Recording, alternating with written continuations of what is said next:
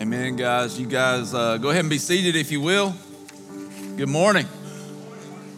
It's good to see you. Um, excited to be here, always excited to worship and open God's Word and to hear what He has to say. And so we're going to do that today. Uh, we're in this series called To Be Continued. Um, and as I've told you uh, the last couple of weeks, if you can remember way back to Acts chapter 1, we started out with a series called To Be Continued. And the reason for that is we were looking at how the purpose of uh, the church was to continue the works that Jesus had begun. In fact, that's how Luke, who wrote uh, the, the Gospel of Luke and the book of Acts, began this. He said he wrote it to uh, his gospel to record the things that Jesus began to do and teach. But then he writes the book of Acts to write how Jesus continued to do what he began on earth after he ascended. And he continued to do that through the Holy Spirit working in and through and for his people. Now, as we come to the very end of Acts, and we're in Acts chapter 28, you can go ahead and turn there as we kind of set this up. Um, Acts 28, we're going to read 16 through 31 this morning and, and go from there. But as we come to the end of Acts, you're going to see how abruptly this book ends. And, and there's a reason for that. Luke was extremely intentional in his writings, and, and it would not have been accident that he just ends it um, very open ended. The reason for that, and the reason we started with the series called To Be Continued, and the reason we're ending with the series called To Be Continued is because it doesn't stop in Acts chapter 28. It is to continue working through us now, the church, as the Holy Spirit indwells us, empowers us, guides us, leads us to do the things that Jesus began. So it continues through us. And so this is what we've been looking at. If you look um, at where we've been, it's been incredible going through this book um, and seeing all that God did, but also being encouraged about what God is going to do. Um, and, and being able to uh, see that. So let's jump into Acts 28, 16 through 31, the last verses here uh, in the book of Acts. Acts 28, verse 16. Picking up where we left off last week, where we saw that Paul finally made it to Rome, and we talked about what an incredible statement that was that Luke made uh, when he said, And so we came to Rome. It's such a triumphal statement, a, a statement of God's faithfulness to get Paul where Jesus told him he must go in the beginning. And Paul went through all kinds of trials and struggles and shipwrecks, snake bites, all kinds of things to get there, but Jesus got him there faithfully. And so let's pick up in verse 16. It says, When we got to Rome, Paul was allowed to live by himself with a soldier to guard him. Now remember, Paul is under arrest at this point. Um, he has gone to uh, appeal this to Caesar, uh, mainly to get to Rome. And at this point, he's still a prisoner. Most likely, he is uh, chained wrist to wrist with a Roman soldier um, all day, every day. Um, and he's living in a rented home uh, that, that uh, he's able to continue to share the gospel, as we'll see. And so they got there. He was allowed to live by himself with a soldier to guard him. Three days later, he called together the local Jewish leaders. When they had assembled, Paul said to them, My brothers, although I have done nothing against our people or against the customs of our ancestors, I was arrested in Jerusalem and handed over to the Romans. They examined me and wanted to release me because I was not guilty of any crime deserving death. The Jews objected, so I was compelled to make an appeal to Caesar. I certainly do not intend to bring any charge against my own people. For this reason, I've asked to see you and talk with you. It is because of the hope of Israel that I am bound with this chain. We see this pattern with Paul. Every place he went, he would begin with the Jews, with his fellow Israelites, and he would share the gospel with them. Most of the time, um, some would accept, but many would reject, and he would ultimately end up going to the Gentiles. Says they replied, We've not received any letters from Judea concerning you and none of our people who have come from there has reported or said anything bad about you. But we want to hear about your, what your views are, for we know that people everywhere are talking against this sect. In other words, talking against the followers of Christ. And so he says, they arranged to meet Paul on a certain day and came in even larger numbers to the place where he was staying. He witnessed to them from morning till evening, explaining about the kingdom of God and from the law of Moses and from the prophets. He tried to persuade them about Jesus. So here we go. Some were convinced by what he said, but others would not believe. They, being those who would not believe, disagreed among themselves and began to leave after Paul had made this final statement. The Holy Spirit spoke the truth to your ancestors when he said through Isaiah the prophet, Go to this people and say, You will be ever hearing, but never understanding. You will be ever seeing, but never perceiving. For this people's heart has become calloused. They hardly hear with their ears, and they have closed their eyes. Otherwise, they might see with their eyes, hear with their ears, understand with their hearts, and turn, and I would heal them. Verse 28 says, Therefore, I want you to know that God's salvation has been sent to the Gentiles, those who are non Jews, and they will listen. For two whole years, Paul stayed there in his own rented house and welcomed all who came to see him. He proclaimed the kingdom of God and taught about the Lord Jesus Christ with all boldness and without hindrance. And so the book of Acts ends. We know that uh, pretty certain that Paul was released after a couple of years, went did more uh, evangelism, spreading the gospel, telling people about Jesus, was arrested again, came back to Rome, and that's when Nero would have had him martyred um, because of the faith and because of his proclamation of Christ. And so um, we've now come to the end of the book of Acts. Um, let's pray and, and get into the, the word this morning. Lord, we thank you so much for your truth. Lord, it is because of your grace, what you've done for us what you do in us and through us that we're here today. Lord, I thank you for that. Thank you, God, that today we can come boldly before your throne of grace. Lord, today we can, like Mary, sit at your feet and listen to your words. Lord, I pray that those words would sink deep into our hearts, that we would not be people who have no ears to hear, that we would not be people who have closed our eyes to your truth, that we'd not be people with calloused hearts. Would you soften our hearts through the working of your Holy Spirit so that, Father, we can receive in good soil the seed of your word and that it can produce in us a harvest, produce fruit in our lives 30, 60, 100 times more than what's even sown. We love you, Lord Jesus, and we thank you. In Christ's name, amen. Amen. Today, I want to talk to you and tell you um, what I believe we see in Scripture about how to live a successful life. Um, and I think this is really, really important because if we don't understand this, it gets us really sidetracked in life, um, can cause us to uh, go off uh, really miss our purpose, miss the potential that God has for us, miss the calling that God has put on our lives.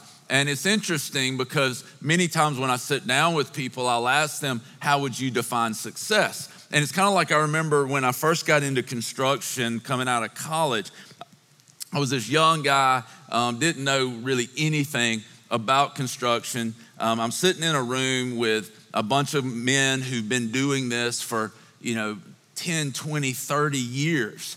And my boss at that time looks at me and he's getting on them a little bit about follow through. So, one, he's kind of, you know, getting on their rear ends about not doing some things. And then he looks at me, the young guy, the greenhorn that doesn't know anything, and he goes, Brandon, how would you define follow through? I'm like, why are you putting me on the spot, right? And I mean, I literally could not get anything to come out of my mouth because I'm like, these people are going to kill me right now, right? I mean, he's you wanting me to tell these men who know way more than me what follow through is. So I stammered through some definition. And what I find, y'all, is when I sit down with most people and I ask them, how would you define success? Most people don't have an answer, especially Christians. Especially Christians. And here's why I think Christians don't have an answer is because we are smart enough to know that our definition of success should not be the world's definition. But we don't really know what a good definition is, right? And so we kind of get the deer in the headlights look. And this is something I wrestle with for years and years. And I believe that the Lord has really shown me this and it has helped me tremendously to begin to understand what success is. I would start this way. When you get to the end of Paul's life, and we looked a little bit at his last letter that he wrote to second um, or to, to second Timothy. That was only one Timothy, but to Timothy in Second Timothy. And you, we looked at that letter last week in this, this final letter. Let me ask you this. When you think about the Apostle Paul, who wrote so many books of the New Testament, led so many people to Christ, and all this other stuff, would you say his life was a success? Did he end successfully? And we would say, yes. But even here, as we look at this, Paul is currently chained to a Roman soldier. He is confined in a home. He gets released, but then he comes back only to be martyred, to be killed for the faith. And we could look at that and go, well, that's not success. That's, that's a tragedy, right? That's something bad. But I guarantee you, Paul saw his life as successful. He said at the end of his life, I have run the race, I have fought the good fight of faith, I've completed the task that was given to me. He saw his life as a success. But many people would look at his life and go, Well, I mean, what a tragedy.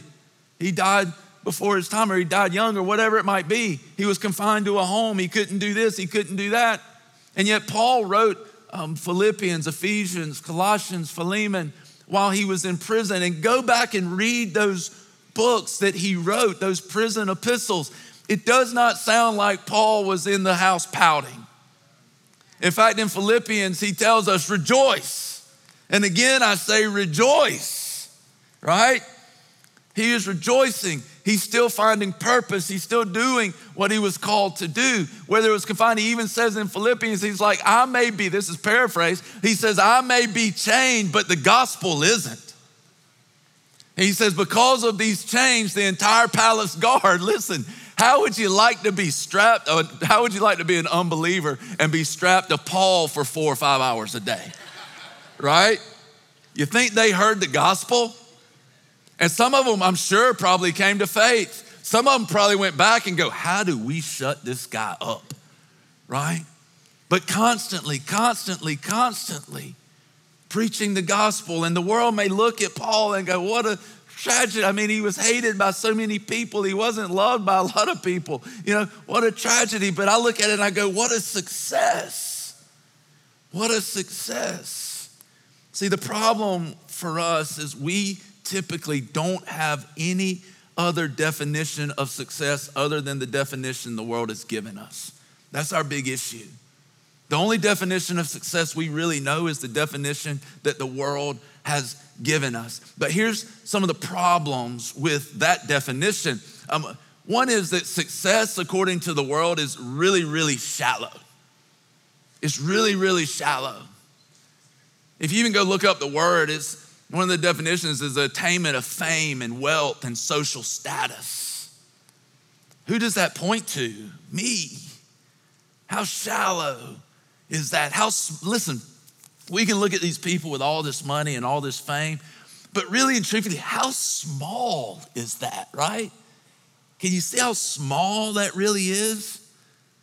Like, who does it really affect? Who does it really impact? Who does it really change? Not many people. It's really shallow, it's really small, it's a small vision for your life to accumulate everything it's like in a silo. I've got all this stuff I've built my life on, but it's not changing anything. Success in the world is also based on your ability to produce. It's all about you. It's all about what you can do. It's on your shoulders. It all rides on you, your ability, how good you are. The problem with this, guys, and listen to me, we bring this same mindset to the gospel. We bring this same mindset into our faith. And so, what we do is we forget that we came to Christ by faith and we quickly begin to bring this mindset of my ability to produce into the gospel. And it's why so many people start out so in love with Jesus, so on fire for Christ when they get saved. And then four, six months later, it's just become a burden. Because we forgot, man, we are saved by grace through faith. We're not saved by our flesh, not by what we can produce. We are saved by grace, God's ability doing for us what we cannot do for ourselves. And we forget that. And so grace no longer is amazing because it's something I have to produce myself, because our understanding of success in the world is what I can produce. And then my understanding of success with God becomes what I can produce. Then here's the other issue, guys. Tell me if this is not true. Success in the world is a moving target. What's successful today won't be success tomorrow. It's a moving target, it's all over the place. And even if you begin to aim at something, once you attain it, it's not enough. I remember when we started the church, and I've shared this with you before, but this was an issue for me.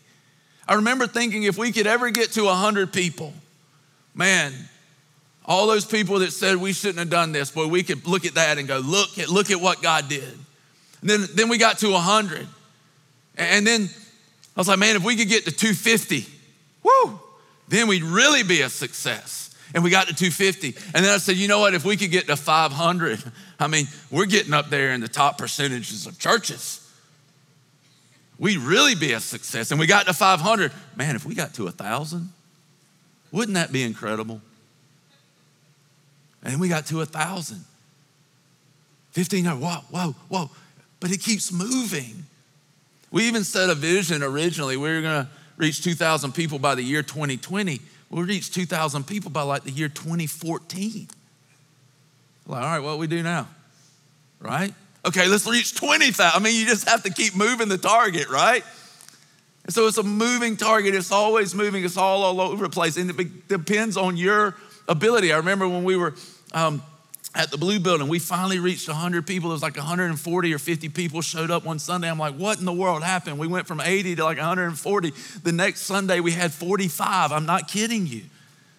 I was like, I don't know what I did. But none of them came back. And do you see how life is? It's like, woohoo, woo, right? And so we got to have a better definition of success. That does not sound like contentment in Christ to me. The other thing about this is success according to the world is so uncertain. You can build and build and build only to have it taken away in a moment. It's so uncertain build and build and build, and then it gets knocked down. Everything you've propped yourself up on, it begins to fall. And here's the real tragedy in all of it. Ultimately, pursuing the world's definition of success robs us of our God given purpose and potential. It robs us of our God given purpose and potential. For us, Success, many times, is the removal of anything uncomfortable. That's why we want more money, right? I want to be more comfortable. I want to be more secure. So that's why we strive for so many things so often. Our idea of success is the removal of anything uncomfortable. But here's the problem, guys we will never fulfill our God given purpose without being uncomfortable at times. Like we were not recreated in Christ to be comfortable, we were recreated in Christ for his kingdom. That's why we were recreated for relationship with Christ and then telling everybody else about how amazing this relationship is. About being a part of establishing God's rule and reign on earth, this amazing King of Kings who's come to rule and reign in our hearts. And so think about this. What if in your life, what if in your life you strove, you strained, you worked really hard, only to get to the end and realize what you strove for, what you strained for, what you ran so hard after wasn't the goal in the first place. What a tragedy, right? What a tragedy. So I had an opportunity this week to go on a fishing trip. Um, unlike any other fishing trip I've ever been on, went to Costa Rica, right? Got invited to go. Um, you ever heard that saying, it's better than to have a friend with a boat than to own a boat? It's better to have a friend that has a boat and a condo in Costa Rica, I'm gonna tell you. Um, and so we get down there, and, and it's an incredible trip. And I mean, just things that blew my mind, right? Um, just seeing in, in so many different ways. Uh, but we're coming back last night. I actually got home about one o'clock this morning, um, right? So um, we're coming home last night. We get to the Atlanta airport. Um, Joey actually went on the same trip, and so we, he goes um, had some pass to get in quicker. So I go through, and I'm with the normal people, and um, I go through customs, and I'm kind of walking along by myself. And thankfully, there was only one other couple that was with me, and so I'm walking along texting. I think I was texting one of my sons, and I'm texting and pulling my bag like this behind me, you know, and I see the little moving sidewalk. I don't know if that's what you call them or not, the conveyor belt, right? That shoots people off the other end. And so I see it coming. So I'm just walking along texting. Well, I step on it and it doesn't feel right. And then I realize I'm on the one going that way. And so here's what I did I played this thing off, man. You know what I did? I just kept walking. Never looked up from my phone Never looked up from my phone. I just kept texting. And look, y'all, this is what's so funny. This family is beside me.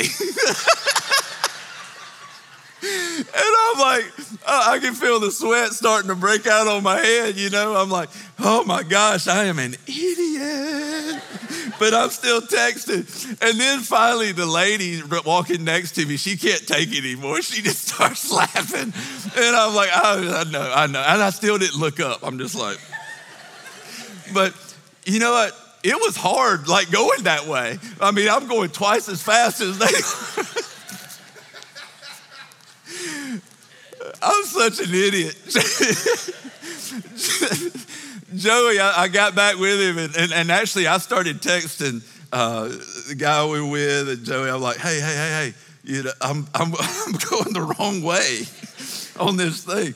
And Joey's like, man, I leave you for 45 minutes, and you almost kill yourself. And so, um, anyway, I, but, but I was thinking about that, and I'm like, you know, what if, what if that's our life, right? That we're, we're working so hard and going this opposite direction of where God really wants us to go, defining success completely backwards. What if we did that for 70, 80 years? We finally get to the end of that thing, and all of a sudden it's like, I'm in the wrong place.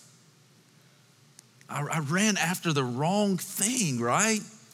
You know, me on that moving sidewalk thing, that's funny, but 70 or 80 years wasted not so funny, right?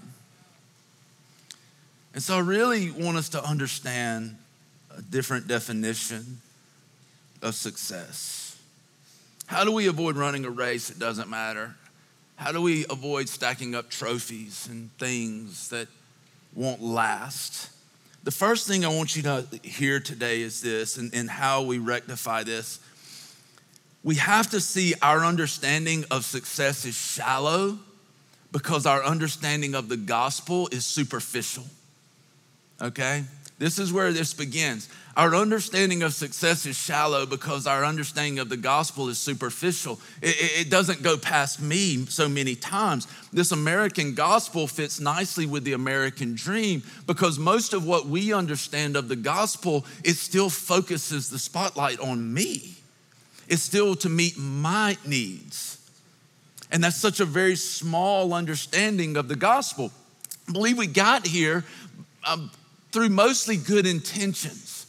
I believe it was mostly good intentions where people trying to lead other people to Christ would say, you know, he died for you. And that is so true, right? We don't want to get away from that, that personal love that God has for us. We don't want to get away from that. And we would say, like, he is here to meet your needs. And, and we're telling them these things so they can get this better understanding of the love of God for them. But then many times that's where it stops. And so we get to this place where we come out of, and, and even coming into salvation, thinking that this is about me. But listen, what is kind of um, the scripture? That people would often say the entire Bible centers around, the most common scripture in all of God's word. John 3:16. I always get nervous when I do this because there was one day at the high school when I said, you know, John 3:16, and I forgot it. the next week, a guy brought me one of those little rubber bracelets with John 3:16 on it. But it's, you know, for God so loved the world. Yeah, yeah, yeah. I got the first part. I don't want to go political, but y'all know the thing, right? Um, so anyway, uh, John 3:16, but it says, For God so loved what? The world. In other words, that, that word for world, it's, it's cosmos. It, it can mean universe, it can mean the earth, as in the physical earth. It can mean the people who inhabit the earth. And so here's the thing we've got to understand that God's love, yes, is for us, but it's not just for us. It is for the world. The Bible even tells us in Second Corinthians 5, it tells us that what Jesus was doing was reconciling the world back to himself, back to the Father. And so it's this huge picture of the gospel, just like fame and wealth and all of that, and um, this social status is a really tall but, but like shallow understanding of our purpose. So, so is a gospel that only focuses on me. It's shallow, it's superficial. So success for me still remains my needs being met, my comfort being fulfilled. It never moves beyond me. When the reality is God's heart is the world. God so loved the world. I want you to understand this. The gospel doesn't come with a global option. The gospel comes with a global mandate. Okay, listen, the gospel does not come with a global option, the gospel comes with a global mandate. See, when we come to God's word, I want you to understand this. We don't read God's word like we order a pizza with options, right? Yeah, give me some mushrooms, some onions, some pepperoni. Yeah, a little bit of sausage, bacon. Yeah, whatever meat you got, just throw it on there. But leave off most of those veggies, right? It's my kind of pizza. But when we come to the Bible, when we come to Christ, when we come to the gospel, it's not like ordering a pizza where there's options. No, this is the final authority in our life. And when we read this, we have to understand that the fact is that the gospel does not come with a global option, the gospel comes with a global mandate. I was reminded this week of how big this mandate is and how amazing. And when you think about Ephesians 3 that Paul would have wrote chained to this Roman soldier, and you think about that and you look at it and you realize that, that the church is to be um, this display of God's manifold wisdom, not only to the earth, to the world, but to those in the heavenly realms. It is absolutely mind blowing. And, and I went and, and we got down there and I got to know people like Albert, who was the captain, and Gato, who was the uh, first mate, and Carlos, who was the second mate, and some other people that we met. And I'm like, do these people know Christ, right? And I'm seeing this, this, this like, this longing and feeling this sense of just really wanting to be able to say, like, look, this is the truth. this is who Jesus, this is what you're really longing for. But it reminded me this week of how big God's purpose is and how small the world's definition of success really is. When we see this global, huge, magnificent purpose of God, you see how shallow worldly success really is. So, how would we define success then for us? I'm going to put it as succinctly as I know how success equals obedience. Success equals obedience. And obedience equals faithfully following Jesus. See, I want you to hear this because I don't want you to get this confused. Um, Jesus is someone to know, not something to do, okay? First and foremost, Jesus is someone to know, not something to do. And so we have to understand that, that our doing comes from our knowing. And our obedience is in cleaving to Christ. It is to hold, to abide in Jesus. And the promise of a sovereign God is that He will produce the fruit in our lives. But we have to walk out that faithful following relationship with God. I don't say we have to, we get to walk in this relationship. But ultimately, success equals obedience. And see, this is the power of understanding that we serve a sovereign God, an all powerful God. This is the power of understanding this. Because when I understand that God is sovereign, when He is all powerful and He can do all things, then I realize, unlike worldly success, that it is not upon my ability to accomplish what God desires to accomplish. It is only about me being faithful in following Christ and listening to Him and doing what He asked me to do. And then I trust God will do the rest. If I listen to God, listen to me, y'all, this is the thing. If I listen to God through His Word, through the Spirit's leading, whatever that is, if I listen to God and I do what He says, I can know that when I get to the end of my life, it was successful. Period. I want to read something to you, and hopefully, this will help you get a better understanding of what I'm talking about. That success is not defined by what we produce, right? Success is defined by did I listen to God and do what He says? To listen to God, I better have my ear to His mouth. If I want to know the heart of God, I better have my head to His chest. I better cleave. I better hold on. But I want you to listen to this. In Hebrews chapter 11, this is the hall of faith. And many times we focus on the first part of this, we miss this last part. But I want you to see this because this is absolutely incredible to me um, when this was pointed out to me. In verse 32, the author of Hebrews, uh, going through and talking about all these incredible people, men and women who God used because of their faith. He says this in verse 32 And what more shall I say? I do not have time to tell about Gideon, Barak, Samson, and Jephthah, about David and Samuel and the prophets who through faith, listen, conquered kingdoms, administered justice, and gained what was promised, who shut the mouths of lions, quenched the fury of the flames, and escaped the edge of the sword, whose weakness was turned to strength, and who became powerful in battle and routed foreign armies. Women received back their dead, raised to life again. That sounds awesome, right? Like through faith, woo! But then listen to this there's a transition. Listen to this. There were others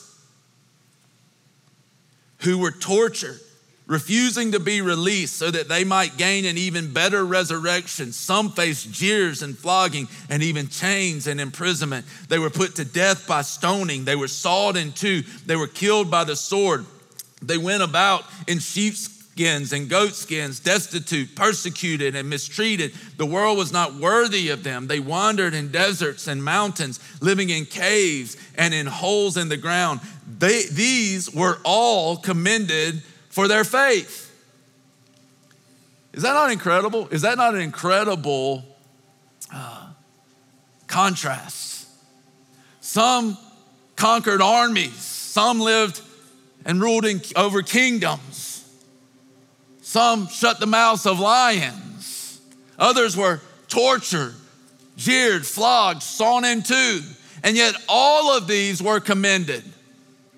But if we looked at it through a worldly lens, we would look at it and we would not think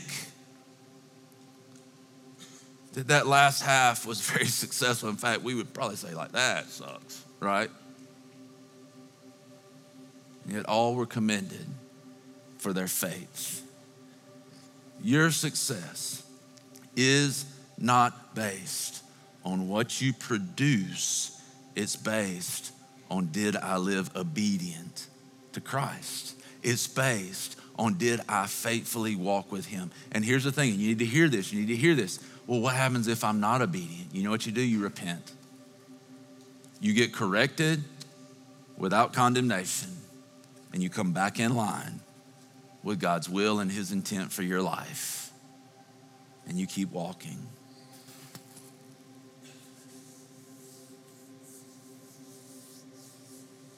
Here's a great truth about this, guys. Understanding success as obedience gives us freedom to step in faith. Doesn't make us lazy, doesn't make us not care.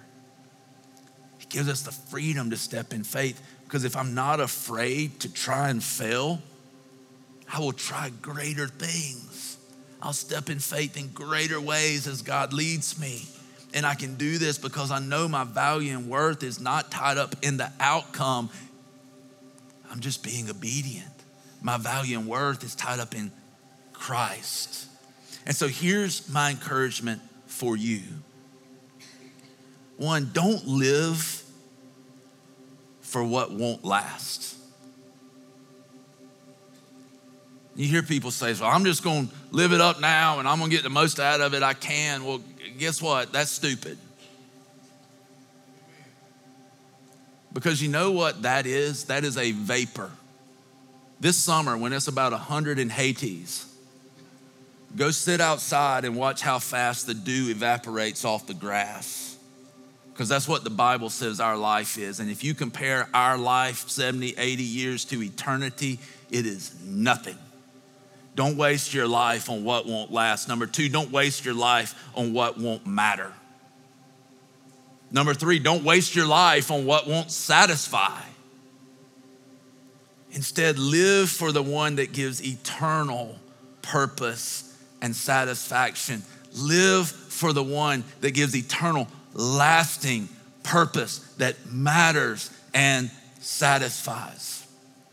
I'm gonna finish up with this when uh,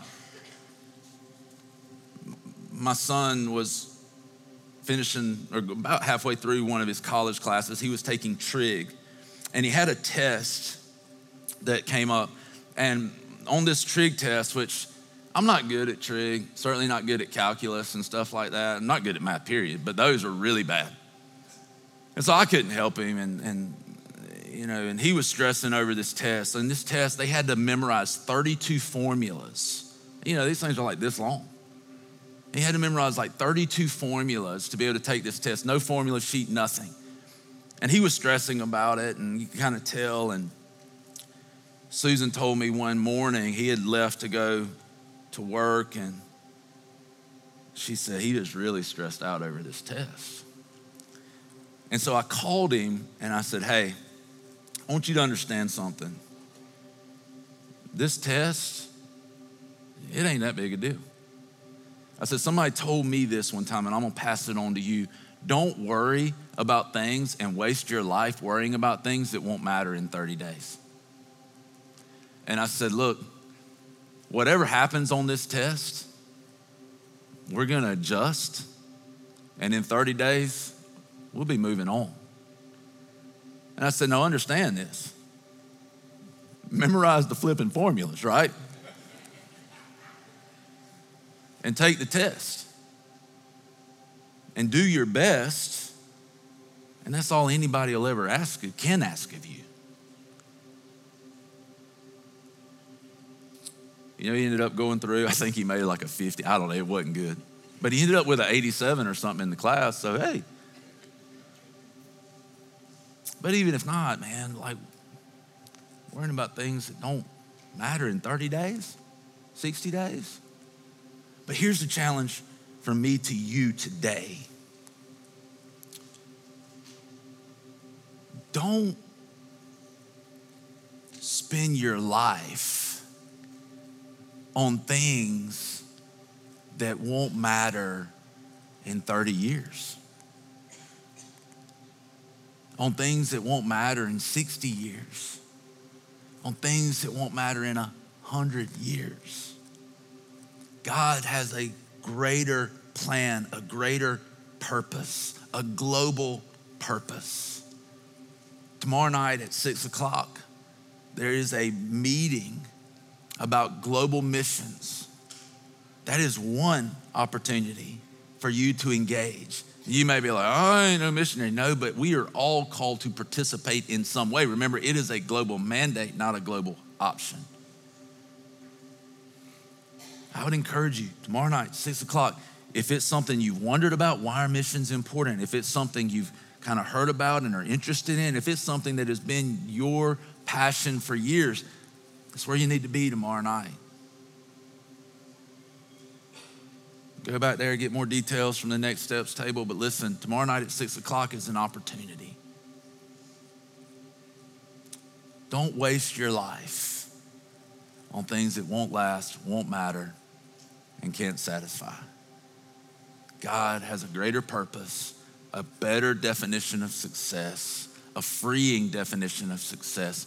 Don't let this world rob you of what God desires to do in you and for you and through you. I want to pray for us. Let's spend some time in prayer this morning. Lord, we thank you today. We thank you, God, for the power of your word and the power of who you are.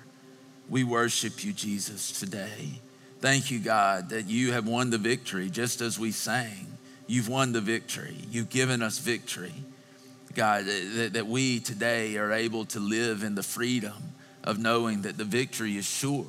God, today I thank you that our value and worth is not tied up in what we produce, but God, our value and worth is secured in Christ. So that now, Lord, success is just faithfully following, being a faithful servant. God, that we would stand before you and hear, Well done, good and faithful servant. We thank you for grace, your ability in us. Lord, I pray each one of us would put our ear to your mouth, would open our eyes to see where you're leading. God, that our hearts would continually be shaped and softened and changed by your word and by your spirit. Pray each person in here would grab hold of your global purpose. And God, that we would take that and run with it, following you, Lord, where you lead. We love you, Jesus, and we praise your name today.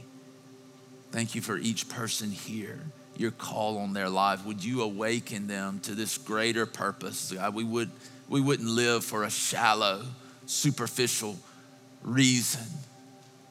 But God, we would see the glorious nature of what you've called us to from Statesboro and beyond, just like you called the early church from Jerusalem to Judea to Samaria to the ends of the earth. Lord, would you do the same through us? We worship you, Lord, and thank you. In Jesus' name, amen. Amen. All right, guys. Hope you have a great week. Um, I hope we'll live our lives for something that truly matters. God bless you.